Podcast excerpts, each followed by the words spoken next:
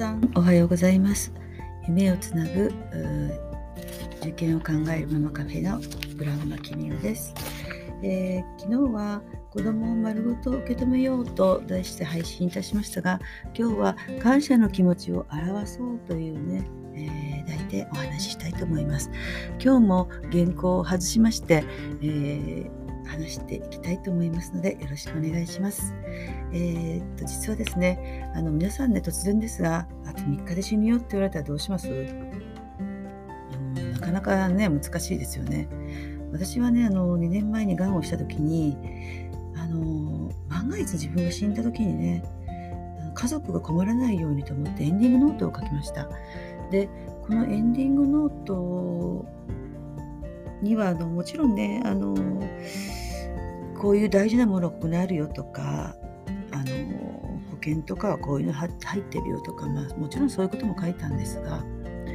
それ書きながらねふと思ったんですよね。ああそういえばね家族もそうだし近しい友人もそうだし改めて自分が言葉で感謝を表して伝えたことがあっただろうかってこう思ったわけです。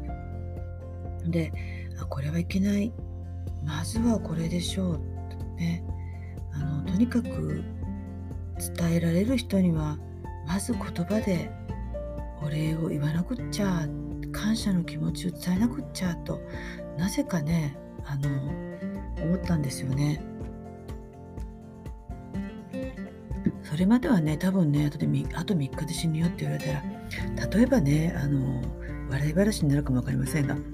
あのよく思ったのはもう何自分の貯金をね使い果たすだとかあの 今までやりたかったことを全部やるだとかねでもよく考えたらあと3日で死ぬ人がなかなかねそういうこう体力もないだろうしと思うんですがまあなんか自分のねあの身に必ずあのなんて言うんでしょうまだね死なんて訪れないだろうなと思ってる時は勝手なことを思うわけですよね人間ってね。あのまで何のために貯金したんだろうとかね。使使っときゃよかったとかね。もっと欲しいものを買ったりとか着たい服を着て散財しとけばよかったなんてこうねあの思うだろうなってこう想像してたんですが全然違ってましたね。結局は自分がいかにこう生かされてるか。周りの人たちにねそこを感じ取ってしまいましたそれでとにかく俺言わなくっちゃそれとかもうあのごめんなさいとねあの言っとかなきゃいけないのことも伝えとかなくっちゃってこう思っちゃいましたね。こんなもんなのかなのかな人間ってってこうちょっとその時になんとなく我ながらに感心したというかなんというかねねでアメリカ人なんかは私昔1年間高校時代にアメリカに住んでたことあるんですがものすごく愛情表現豊かですよね。I love you っていうのは何て言うんでしょうかねあの自分の愛する異性に対する言葉だけじゃなくてまあ自分の子供とかねあの配偶者ねもう断るごとに伝えてましたねそういう気持ちはね。語にね「I love you」をこう訳す訳すとなんだか照れくさいというかねなかなかそれって言えないですよね。だから日本語には日本語のそれに値するようなこう言葉気持ちを表すあの言葉ってあると思うんですよね。私はねあの子供が小さい時にはねどうやってこう愛情表現してたかというとねあのとにかくお母さんはあんたたちがいなくなったらやっぱり生きていけないんだよっていうことを伝えてました。だからあの例えばね事故になったりとか悲しいことになるとねお母さんだって生きていけないんだよっていうことを子供にこう伝えてたことあるごとにね。あの子供はねそれなりにねどんなに小さくてもああ自分はそうやって愛されてるんだっていうことを感じ取りますのでね。そういうこう愛情をねぜひぜひねママさんたちはねあの惜しみなく注いであげたいですよね。注いであげてほしいですね。あのそれがね子供の生きる力につながっていくと私は思っています。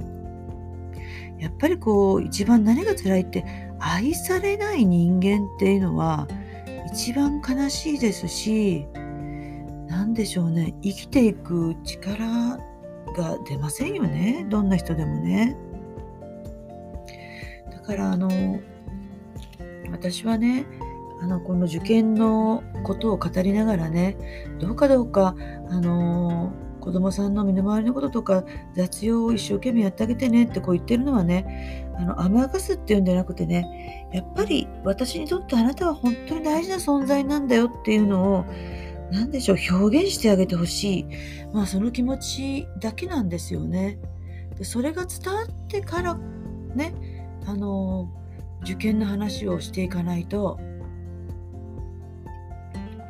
順序を間違えちゃうとね子供は賢いですからね。あのお母さんは自分のために僕に、いい大学に行ってほしいとこう思ってるんだなんて気持ちを抱かせるとね子供賢いのでね結局は反発に出たりとか何でしょうね引きこもってしまったりだとかあの殻にこもっちゃいますよね。それよりまずは親がねお母さんはあなたが、まあ、どれだけ大事なんだよっていう気持ちをこうね表してあげることが大事なのじゃないかなとこう思いましたどうか皆さんねあの愛情は表現しましょうということで、えー、まああの私がね、まあ、死ぬかもしれないというあの境地で思ったことをちょっと今日はお伝えしたいと思いました。えー、それでは今日もね、最後までお聴きいただきありがとうございました。あの皆さんの今日が、つものように穏やかで幸せな一日でありますことをお祈りしています。で、もしね、よろしければね、えー、このチャンネルあのフォローしていただけると、え日々の配信の、え励みになります。それではまた See you!